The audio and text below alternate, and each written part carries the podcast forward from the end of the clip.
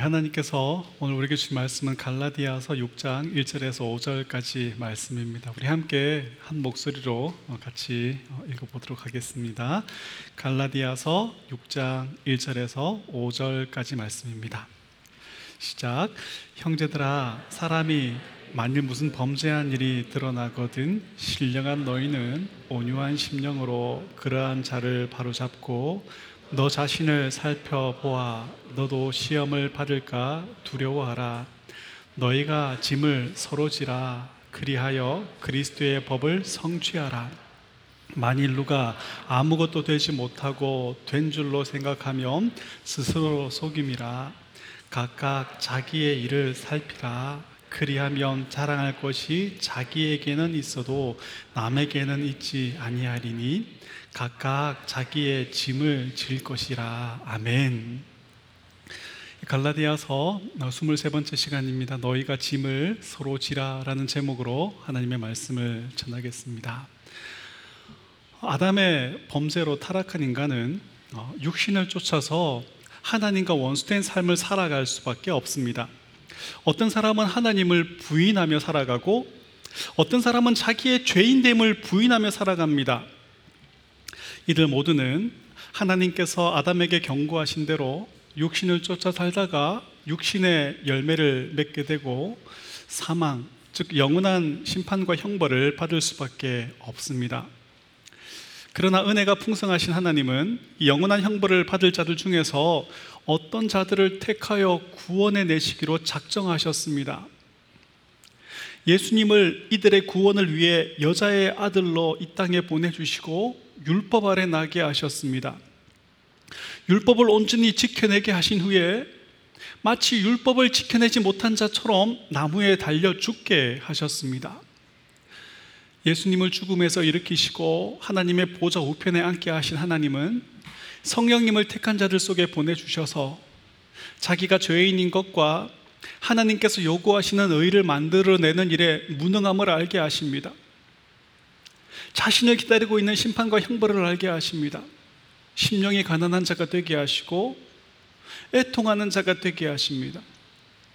자기의 일을 의지하거나 자랑하지 않게 하시고 하나님의 은혜를 구하고 예수님의 십자가 의를 전적으로 의지하게 하십니다. 이것이 구원에 이르는 회개와 믿음입니다. 하나님은 자신이 죄인인 것과 무능함을 알게, 알고 예수님의 의를 전적으로 의지한 자들이 받아야 할 그 심판과 형벌을 예수님께로 옮겨버리시고 예수님의 의를 이들에게 옮겨 이들을 의롭다 여겨 주십니다. 이것이 우리가 얻은 구원입니다. 하나님께 의롭다는 판결을 받게 된 우리는 사단의 자식, 사단의 종되었던 그 처지에서 벗어나 이제 하나님의 자녀가 되었습니다. 하나님의 심판과 형벌 아래 있던 그 처지에서 자유롭게 되어서 이제는 하나님의 나라를 유업으로 얻게 되는 그런 자가 되었습니다. 우리가 얻은 구원은 죽어서 천국 가는 그런 정도가 아닙니다. 육체와 마음이 원하는 대로 살던 그 무익하고 부끄러운 삶을 지나간 일로 이제는 족하게 여기고 이제는 말씀과 성령의 인도를 받으며 우리 하나님 아버지의 그 성품을 닮아가고 하나님 나라를 소망 중에 바라보며 인내할 뿐 아니라 즐거워하게 된 것이 우리가 얻은 구원입니다. 육신을 쫓아 살면 육신의 열매를 맺고 말씀 안에서 성령님의 인도하심을 받아서 살면 성령의 열매를 맺습니다. 육신의 열매는 사망이고 이 성령을 쫓아 사는 자들에게는 하나님께서 영원한 상급과 하나님 나라를 약속해 주셨습니다. 이 성령의 열매가 성령의 열매인 이유는 우리가 우리의 힘으로 맺어낼 수 없는 것이기 때문입니다. 성령님께서 말씀을 통해 우리 속에 만들어내시고 자라게 하시는 것이기 때문입니다. 성령님께서 우리 속에 이 성령의 열매를 맺어내시는 첫 번째 이유는 이것이 우리에게 복과 즐거움이기 때문입니다. 여러분 마태복음 5장에 나오는 팔복이라든지 이 성령의 열매들을 묵상해 보면 이 세상의 관점으로는 즐거움을 주는 것도 아니고 복도 아닙니다. 세상에 말하는 어, 복은 성공이죠. 이 세상의 것으로 실컷 나를 즐겁게 하는 것입니다. 무엇이든지 내 마음대로 되는 것이 복이죠. 그런데 성경은 무엇을 복이라고 가르칩니까?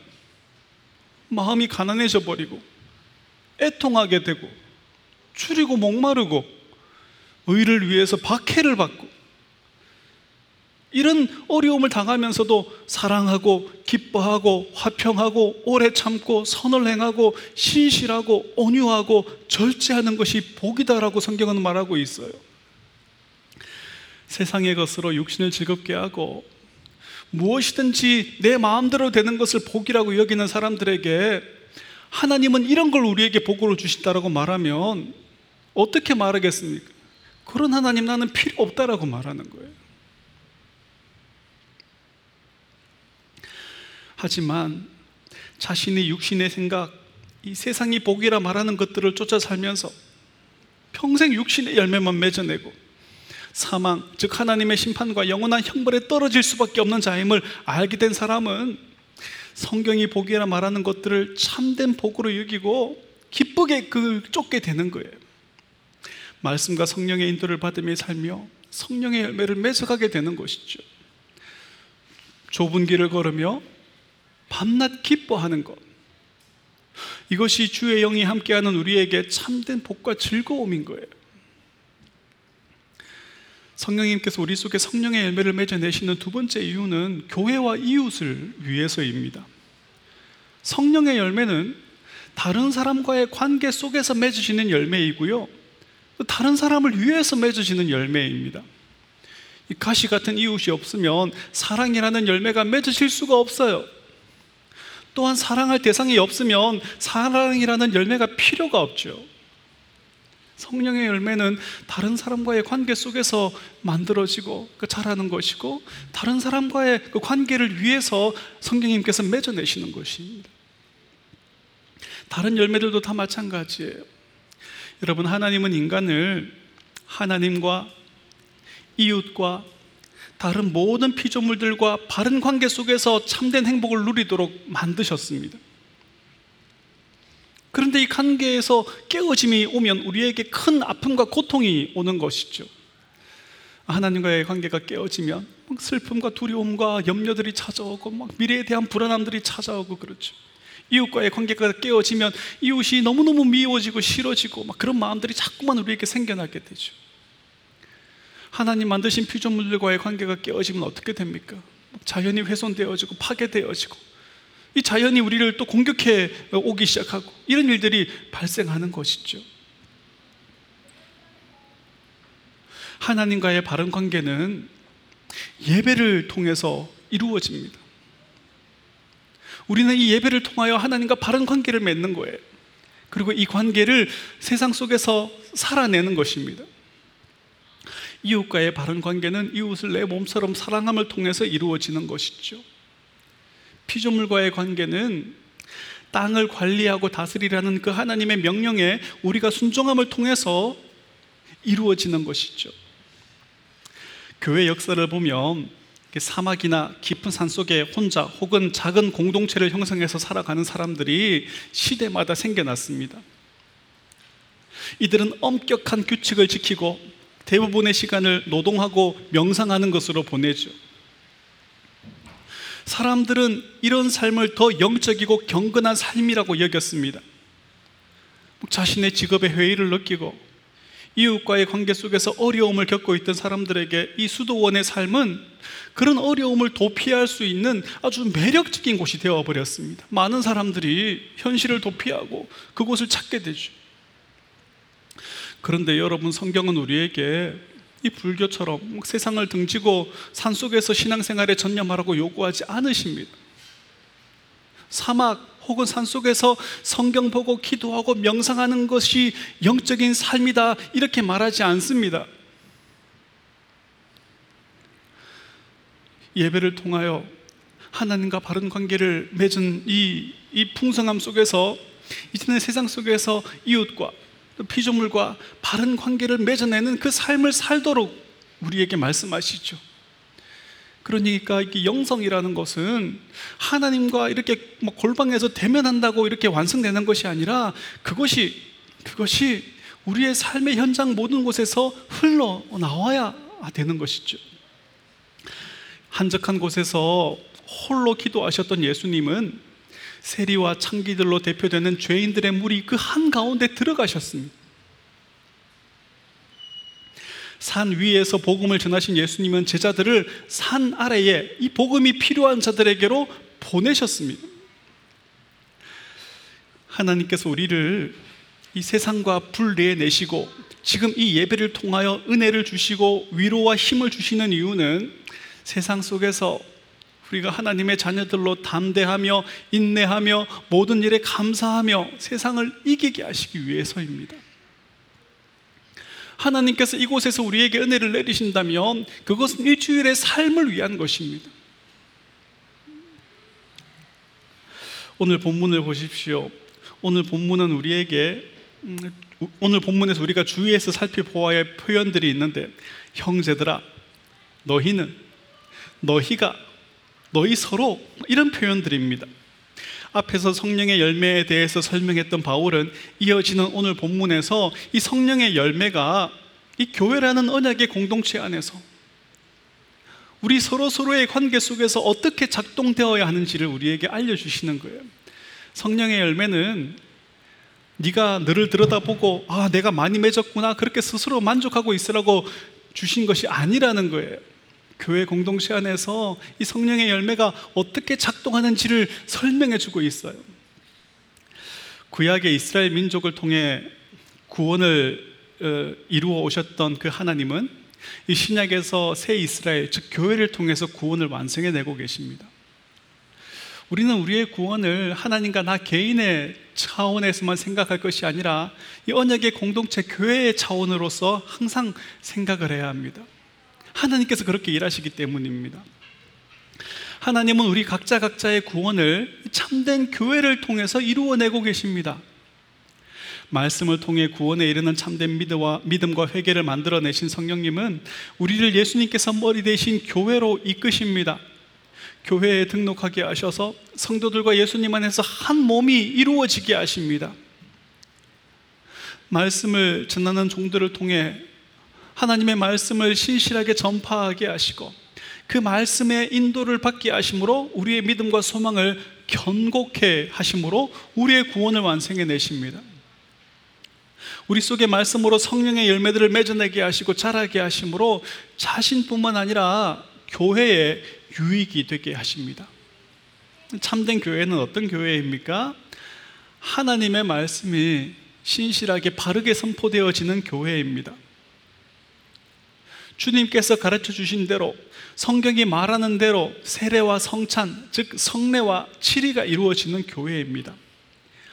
이러한 것이 이루어지지 않는 교회라면 교회라는 이름으로 많은 사람이 모이고 있다 해도 참된 교회일 수가 없습니다.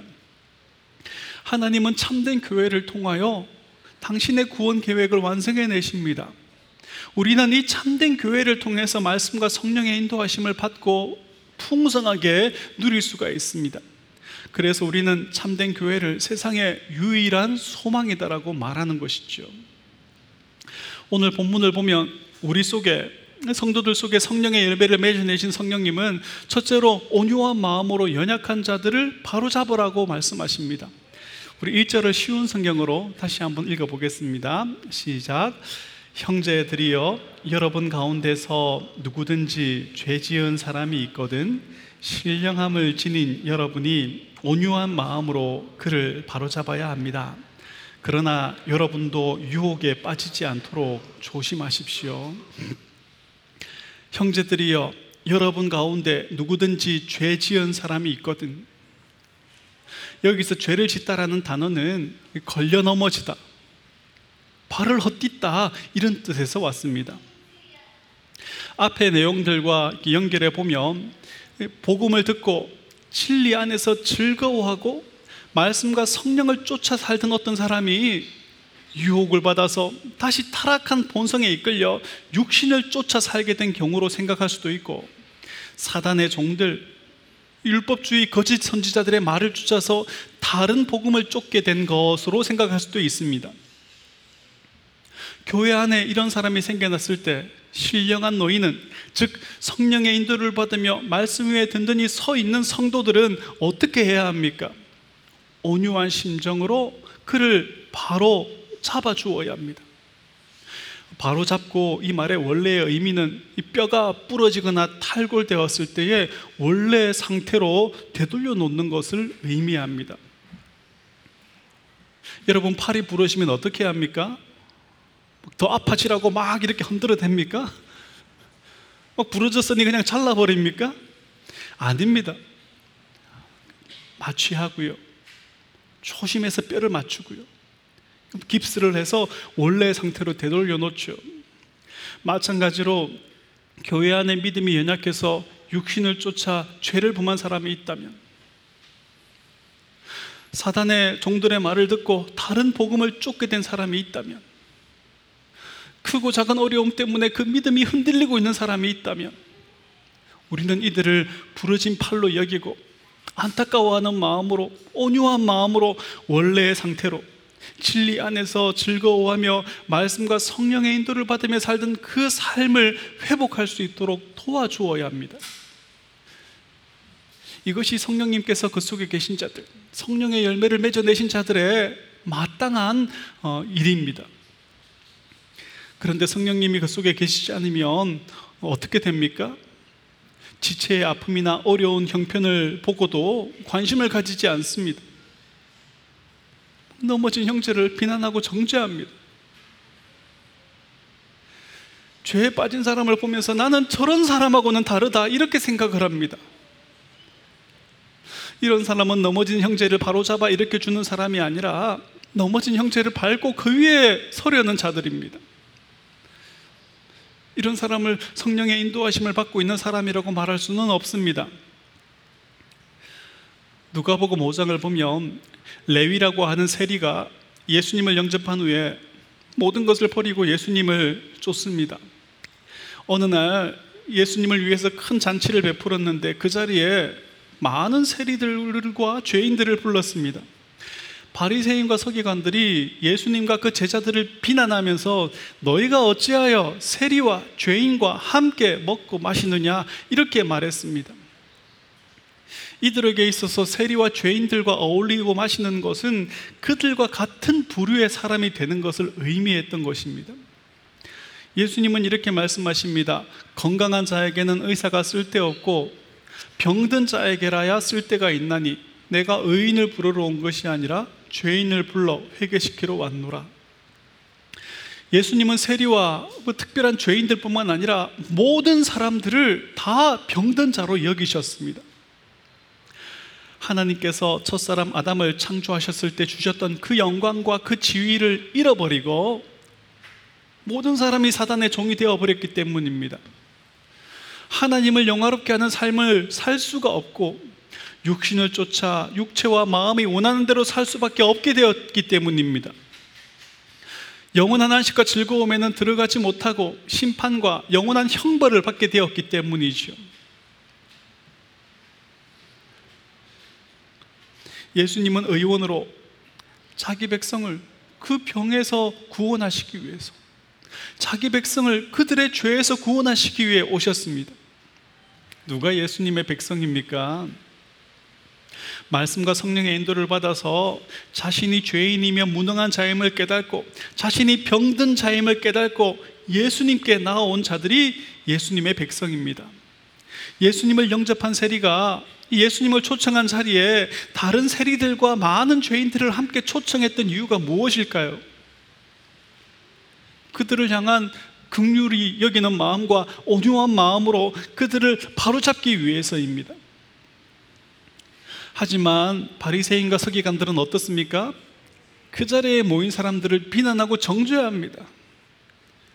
나는 저런 부류의 사람들과 어울려 먹지 않는다. 나는 저런 부류의 사람들과 다르다. 나는 건강한 자다. 이렇게 말합니다.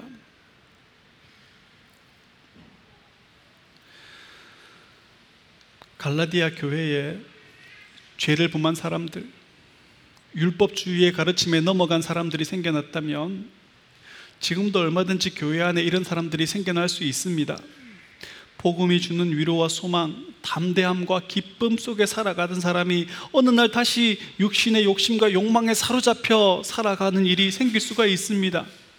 복음을 통해서 예수님의 의만 의지하던 어떤 사람이 인본주의, 율법주의, 성공주의, 신비주의의 영향을 받아서 자기의 의를 의지하고 이 세상의 성공과 형통과 체험을 쫓아 살아가는 일이 생겨날 수 있습니다. 기쁨으로 하나님을 예배하던 어떤 성도가 질병이나 크고 작은 어려움으로 인해서 복음이 주는 위로와 소망과 담대함과 기쁨이 다 빼앗겨 버리고 원망과 불평과 두려움 속에 사로잡혀 살아가는 그런 일이 생겨날 수 있습니다. 교회 안에서 얼마든지 일어날 수 있는 일입니다. 이들을 향해 우리는 어떤 마음을 품어야 합니까? 우리는 이들을 향해서 어떤 마음으로 그들을 바라보고 대하고 있습니까?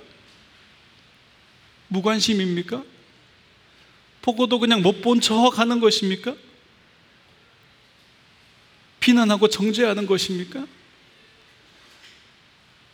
나는 저 인간하고 다르다. 뭐 이런 것입니까? 여러분, 우리가 마땅히 가져야 할 마음이 무엇입니까? 성령님께서 어떤 마음을 우리 속에서 만들어내십니까?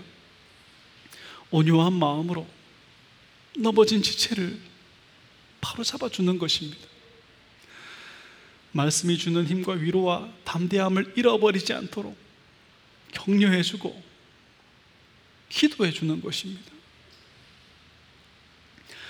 부러졌던 뼈가 붙으면 다른 것보다 더 튼튼해진다고 하죠. 우리가 지나온 고난과 아픔은 다른 사람을 위로할 수 있을 만큼 우리를 튼튼하게 만듭니다.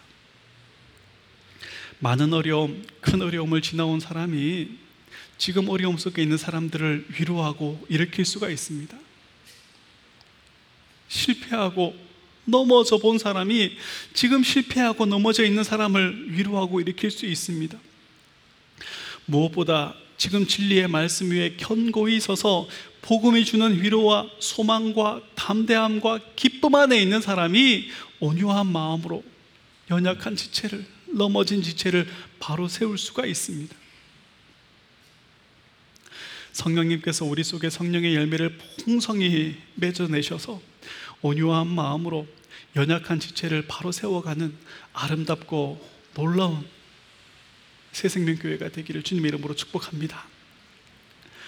둘째, 우리 속에 성령의 열매를 맺어내신 성령님은 자기의 짐을 질 뿐만 아니라 서로의 짐을 지게 하십니다. 먼저 2절을 보면 너희가 짐을 서로 지라 이렇게 말씀하십니다. 너희가 짐을 서로 지라 그리하여 그리스도의 법을 성취하라. 이어서 5절에는 각각 자기의 짐을 지라 이렇게도 말씀하십니다. 각각 자기의 짐을 질 것이니라. 뭐 짐을 서로 지라고 했다가 뭐 각자 지라고 했다가 이게 무슨 말일까요?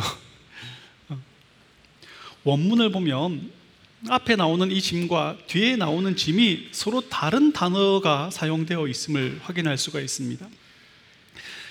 2절에서 함께 져야 할 짐은 어, 배에 실린 수화물처럼 혼자 들 수 없는 무거운 짐을 의미합니다. 어, 그 대표적으로 마태복음 11장에서 예수님께서 수고하고 무거운 짐진 자들아 다 내게로 오라 내가 너희를 쉬게 하리라 말씀하셨죠. 사람들마다 지고 있는 이 무거운 짐이 무엇입니까? 스스로 질 수 없는 이 무거운 짐이 무엇입니까? 죄의 짐입니다. 누구도 자기의 죄의 문제를 스스로 해결할 수가 없어요. 무거운 짐이죠. 그런데 예수님은 우리의 짐을 대신 져 주심으로 우리에게 쉼과 안식을 주시는 분으로 예수님 자신을 우리에게 알려주시죠. 마태복음 11장에서의 짐이 이 죄의 짐이라면 2절에서 사용된 이 짐은 갈라디아 교인들 중에 어떤 사람이 육신을 쫓아 살게 된 것, 혹은 율법주의자 가르침들이 교회 안에 들어와 가지고 많은 사람을 넘어지게 만든 것, 이런 것을 의미합니다. 질병이나 크고 작은 어려움으로 인해서 복음이 주는 위로와 소망과 담대함과 기쁨을 빼앗겨 버린 사람들. 신앙생활을 하다 보면 어, 혼자 힘으로는 회복할 수 없는 큰 슬픔과 고통과 두려움의 순간들이 찾아올 때가 있습니다.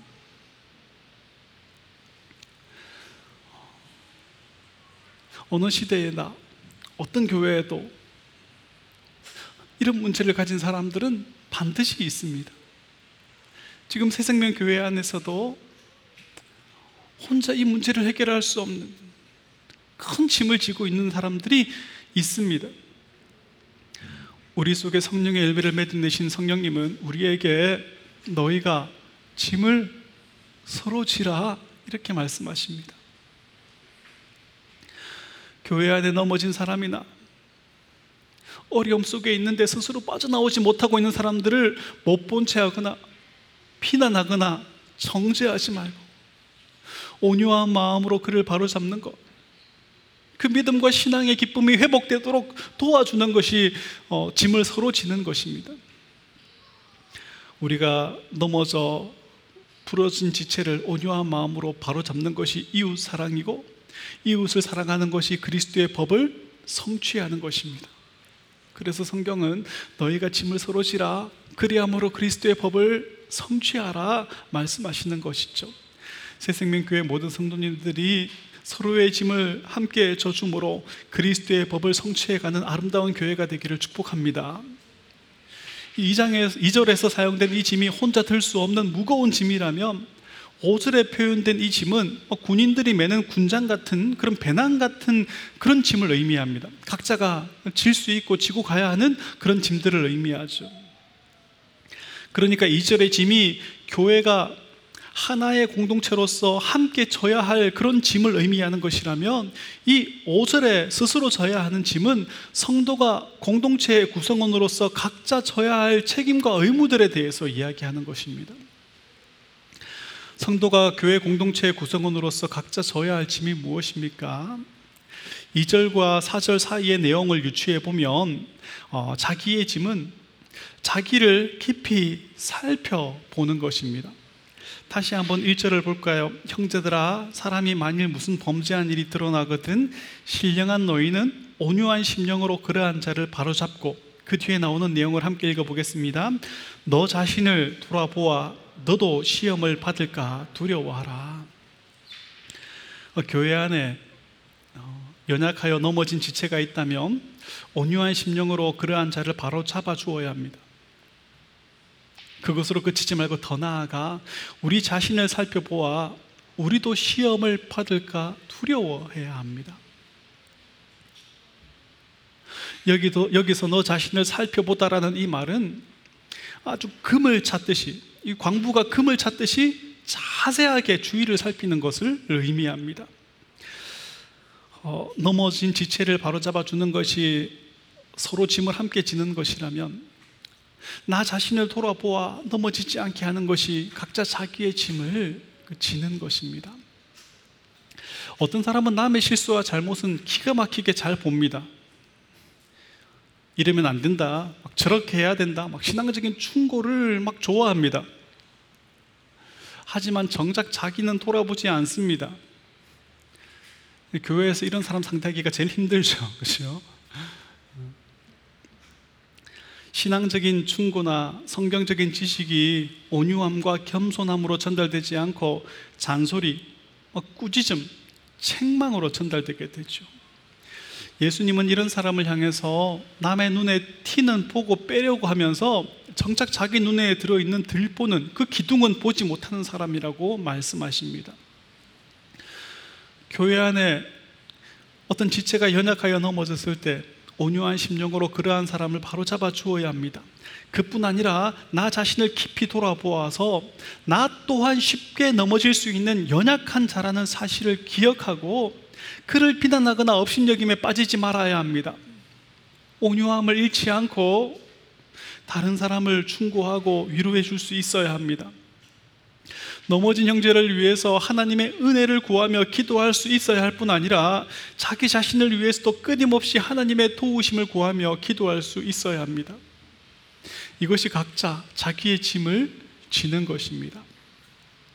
3절과 4절에서도 각각 자기의 짐을 지는 것이 무엇인지를 알려주고 있습니다. 우리 쉬운 성경으로 함께 읽어볼까요? 시작. 아무것도 아닌 사람이 무엇이나 된 것처럼 행동한다면 그것은 자기를 속이는 일입니다. 자기를 다른 사람과 비교하지 마십시오. 사람은 저마다 자기 일을 살펴야 합니다. 그러면 자랑할 일이 자기에게만 있을 것입니다. 여기도 자기를 살펴야 한다라고 말하고 있죠. 성령님이 그 속에 계신 자들은 자기를 깊이 살펴서 자기가 아니 것, 아닌 것, 아무것도 아닌 자임을 알게 합니다. 자기가 죄인인 것과 하나님 원하시는 의를 만들어내는 일에 무능함을 알게 하죠. 계속해서 육신의 생각을 쫓아 살 수밖에 없고 작은 유혹에도 쉽게 넘어질 수밖에 없고 쓰러질 수밖에 없는 자임을 압니다. 율법주의의 가르침이나 성공과 형통, 신비한 체험을 쫓게 만드는 다른 복음에 대해서도 쉽게 현혹될 수 있는 자임을 알아요. 자신이 아무것도 아닌 자임을 압니다. 그래서 넘어진 지체를 보면서 자기는 다른 것처럼, 자기는 무엇이나 된 것처럼 그렇게 말하고 행동할 수가 없는 것이죠. 사절 마지막 부분을 보면 그러면 자랑할 일이 자기에게만 있을 것입니다. 이렇게 말합니다. 이 헬라어 원문을 직역하면 그는 자랑할 것이 것을 자기 자신에게만 가질 것이고 다른 사람에게는 그렇지 않다. 이렇게 번역할 수가 있습니다. 말씀과 성령의 인도를 받아서 자기를 깊이 들여다보고 살피는 사람은 자기에게 부어진 하나님의 은혜를 발견하고 기뻐하게 됩니다. 내 힘으로 맺어내지 않은 그 성령의 열매가 내 속에 맺어진 것을 보고 기뻐하게 되죠. 개인적으로 이 즐거움을 풍성히 누리게 되지만 이것을 가지고 다른 사람과 비교하고 자기를 자랑하거나 이것 가지고 다른 사람과 경쟁해서 다른 사람을 비난하는 그런 것으로 나오지는 않는다는 거예요. 그런 것으로는 나올 수가 없다라는 거예요. 만일 내가 받은 은사나 은혜, 내 속에 성령님께서 맺어내신 이 성령의 열매들이 다른 사람과 비교하여 다른 사람을 비난하는 것이나 자기 자랑으로 나오고 있다면 그 사람은 말씀과 성령의 인도를 받고 있는 사람이 아닙니다. 다른 사람의 짐을 져주고 자기의 짐을 지는 사람이 아닙니다. 다른 사람을 걸려 넘어지게 하는 사람이고 자기의 짐도 다른 사람에게 지워버리는 사람입니다. 요한복음 8장을 보면 이런 사람들이 나오죠. 바리새인과 서기관들의 주동 아래서 이 가늠하던 여인을 현장에서 잡아서 예수님에게 끌고 왔습니다. 많은 사람들의 손에는 돌이 들려 있고 이 사람들은 이 여인과 예수님을 애워쌌습니다. 그리고 예수님에게 이렇게 묻죠. 선생님이요. 이 여자가 가늠하다가 현장에서 잡혔나이다. 모세의 율법에 이러한 여자는 돌로 치라 명하였거니와 선생님은 어떻게 말하겠나이까?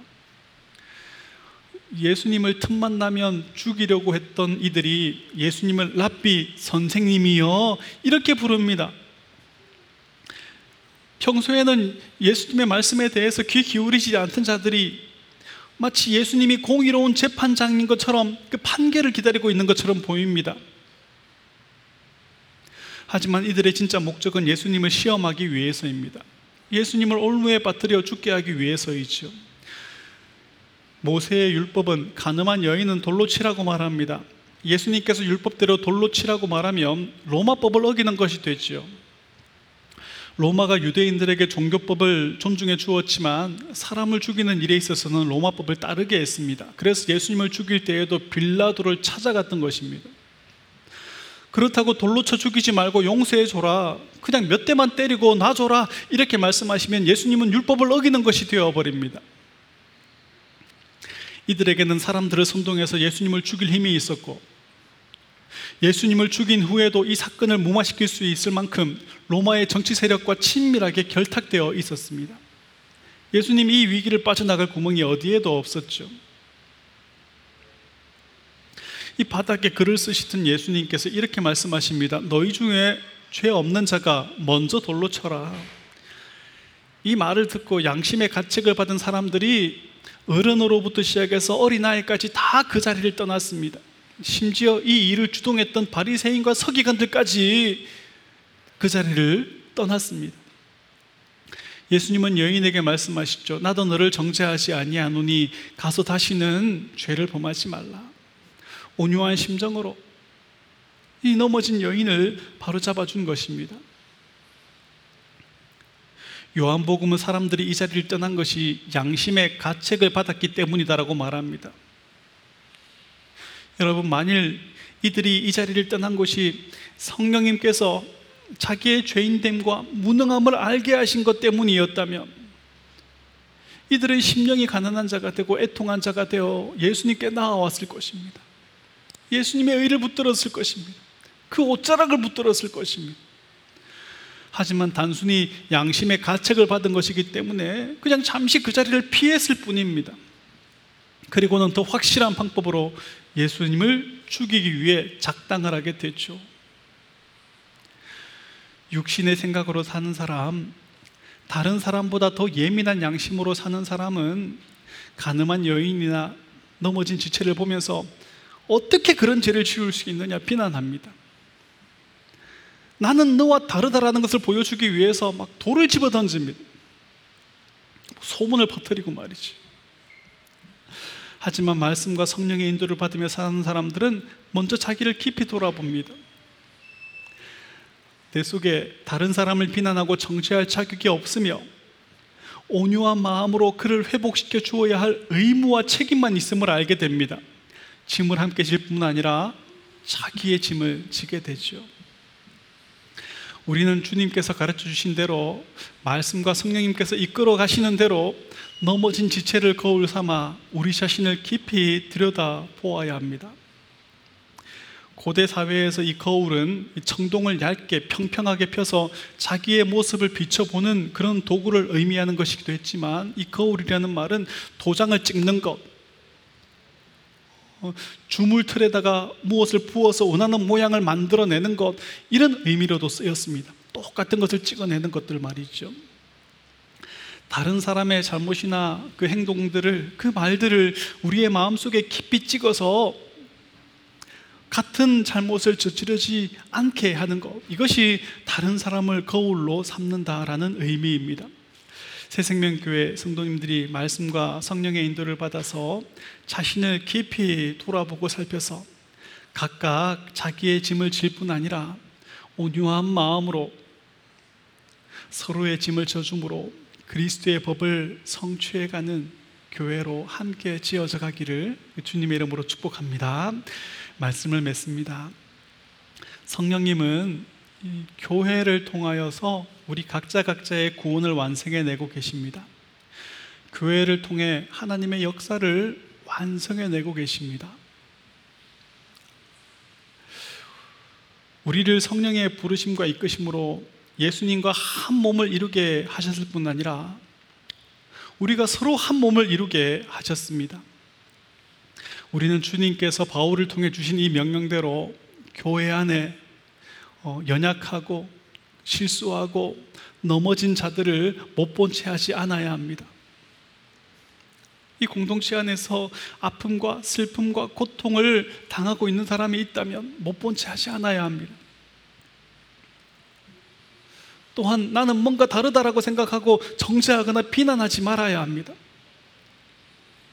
우리가 해야 할 일은 온유한 마음으로, 온유한 마음으로 그러한 자를 바로잡아 주는 것입니다. 이것이 짐을 서로 짓는 것입니다. 이것이 이웃을 사랑하는 것이며 그리스도의 법을 성취하는 것입니다. 또한 우리는 우리 자신을 깊이 살펴보아야 합니다. 자신을 살피라는 이 명령의 시제는 현재 명령형으로 되어 있습니다. 지금 나 자신을 살필 뿐 아니라 계속해서 나 자신을 살펴야 한다라는 그런 명령입니다. 자신을 계속 살피지 못하면 자기 자랑과 교만에 빠져버리게 됩니다. 비난하고 정죄하게 되고 돌을 던지는 자가 되어버립니다. 우리는 주님의 말씀대로 내 눈에 들보는 보지 못하고 남의 눈에 티만 빼려는 자가 되어서는 안 됩니다. 주님의 말씀대로 선줄로 생각하는 자는 넘어질까 항상 조심해야 합니다. 우리 또한 유혹을 받으면 쉽게 넘어질 수밖에 없는 자임을 알아야 합니다. 자기를 돌아보아 말씀에 자기를 동여매야 합니다. 이것이 자기의 짐을 지는 것입니다. 여러분 모두가 말씀과 성령의 인도를 받아서 자신을 돌아보고 살핌으로 각자 자기의 짐을 질 뿐 아니라 온유한 마음으로 서로의 짐을 져줌으로 그리스도의 법을 성취해가는 어, 아름다운 교회로 함께 지어져 가기를 다시 한번 주님의 이름으로 축복합니다.